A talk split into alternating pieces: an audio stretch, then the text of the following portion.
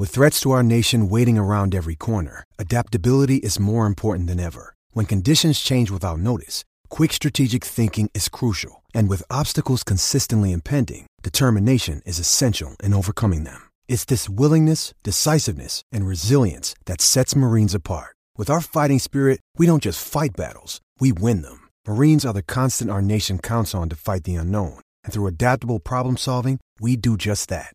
Learn more at marines.com. Frank Ponissi's been good enough to join me from the Melbourne Storm, General Manager of football. A great win last week, albeit a thriller, um, a heart stopper. Frank, welcome to you. How's your heart going? Is it has the rate dropped a little? Welcome to you. Hello, Dwayne. Uh, yes, certainly was a close one, as you said. It was. We never actually led for the uh, entire game, except for when Harry Grant went over and scored in golden points. So it was it was a really close game, a, a terrific game for first round. We don't probably expect the quality of, of games to be at that level for round one, but uh, we were pleased to get away with the two points.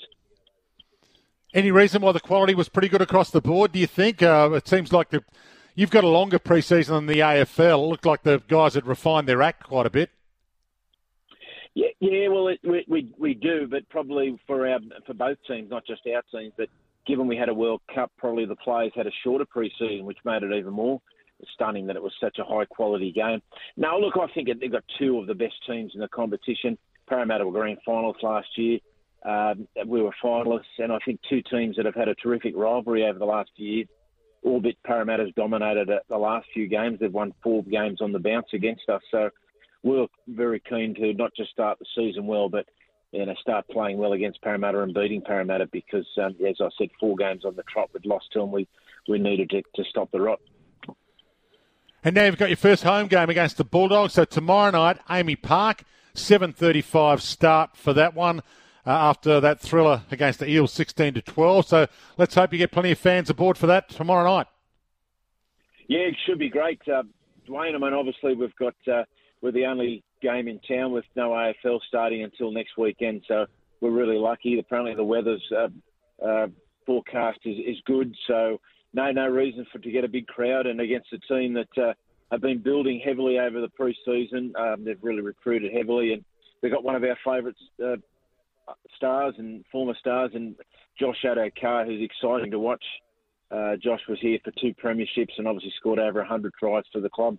We hope he doesn't score too many or at all tomorrow night, to be brutally honest with you, Dwayne. But just to see him back at AAMI Park, I'm sure that'll excite a lot of fans.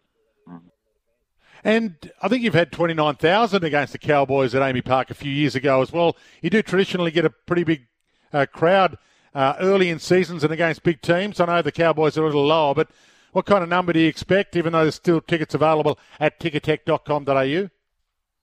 Oh, yeah, I'd be disappointed if we didn't get 20 plus, uh, Dwayne. I think there's a golden opportunity with, as I said, no AFL. Um, and I don't think there's many other sports at all over the weekend. And it's, uh, you know, uh, the weather's still lovely for it to come out on a Saturday night. So, yeah, look, we're expecting a, a good crowd, but a good game. I think you know. I think the players have thrown really well. We've had a nine-day turnaround since that tough game against Parramatta, which is really important because being the first game of the year to have such a physical game first up, to get that extra two days off has been really beneficial, and the players have appreciated. So, now looking forward to um, you know a good game against a team, as I said, that have been uh, recruiting heavily and a traditionally big club, and and you know we've got to make sure that we start well tomorrow night and, and play well and continue our form from against Parramatta.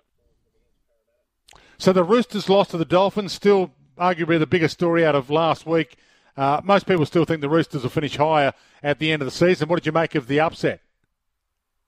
Oh, I thought it was fantastic for the game of rugby league. To be honest with you, not because we, you know, were fierce rivals with the Roosters. I think that added to it. But in terms of a new team coming in, that a lot of people expected to be down the bottom of the table. Um, you know, they've got a few of our players there. They've got a great coach in Wayne Bennett. Um, and it was just good for the game. It was exciting. It was a big crowd up there, over 35,000 people. Great. And then they played a really good style of football. And, you know, if I, I wouldn't worry, look too much into the Roosters' early loss, they're, they're traditionally a slow starting team. Um, so I wouldn't read too much. And I think by the end of the season, they'll be up there, thereabouts when the, the whips are cracking come finals time as opposed to you guys who've what now won under Craig Bellamy 20 round one games in a row.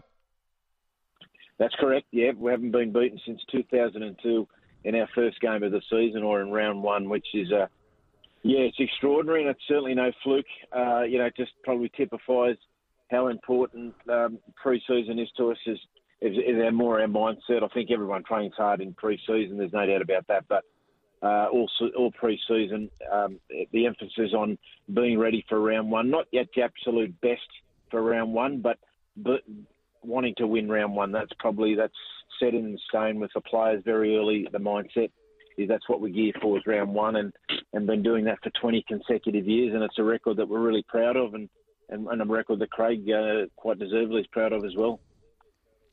And finally, uh, all sports are trying to stamp out racism, doing more than ever to try and stamp it out, and the NRL had that high on their agenda this week. Oh, it was just dreadful to read it this morning. I, I really was. I just can't believe that it's 2023 and we're we're still having this these discussions. I mean, yeah, it was really disappointing. I mean, you know, boo and carry on about teams and players. That, that's all part of it. But yeah, that's just absolutely no place for it. So I, I, I commend the NRL wanted to stamp down hard on, on whoever did it, and uh, we don't want to see it in our game. We don't want to see it in any game, actually. You know, all society. It's just we just got to get rid of it. But it's disappointing. It's 2023, and we're still having these discussions. It's it's quite sad, actually. It is, uh, Frank, and I appreciate you sort of weighing into it. I mean, I talked about um, oh, blocking some people on the text machine that we get here, and uh, it is that's they still come through, which is bizarre. But uh, it's good to see so many organisations like the NRL being proactive to try and stamp it out, as the AFL have been. Great to talk to you, Frank. Really appreciate you joining me, and good luck uh, tomorrow night, 7:35, AAMI Park. Tickets are still available at ticketek.com.au for Storm v the Bulldogs. We'll talk next week, Frank. Thanks, Wayne. Frank Ponissi joining us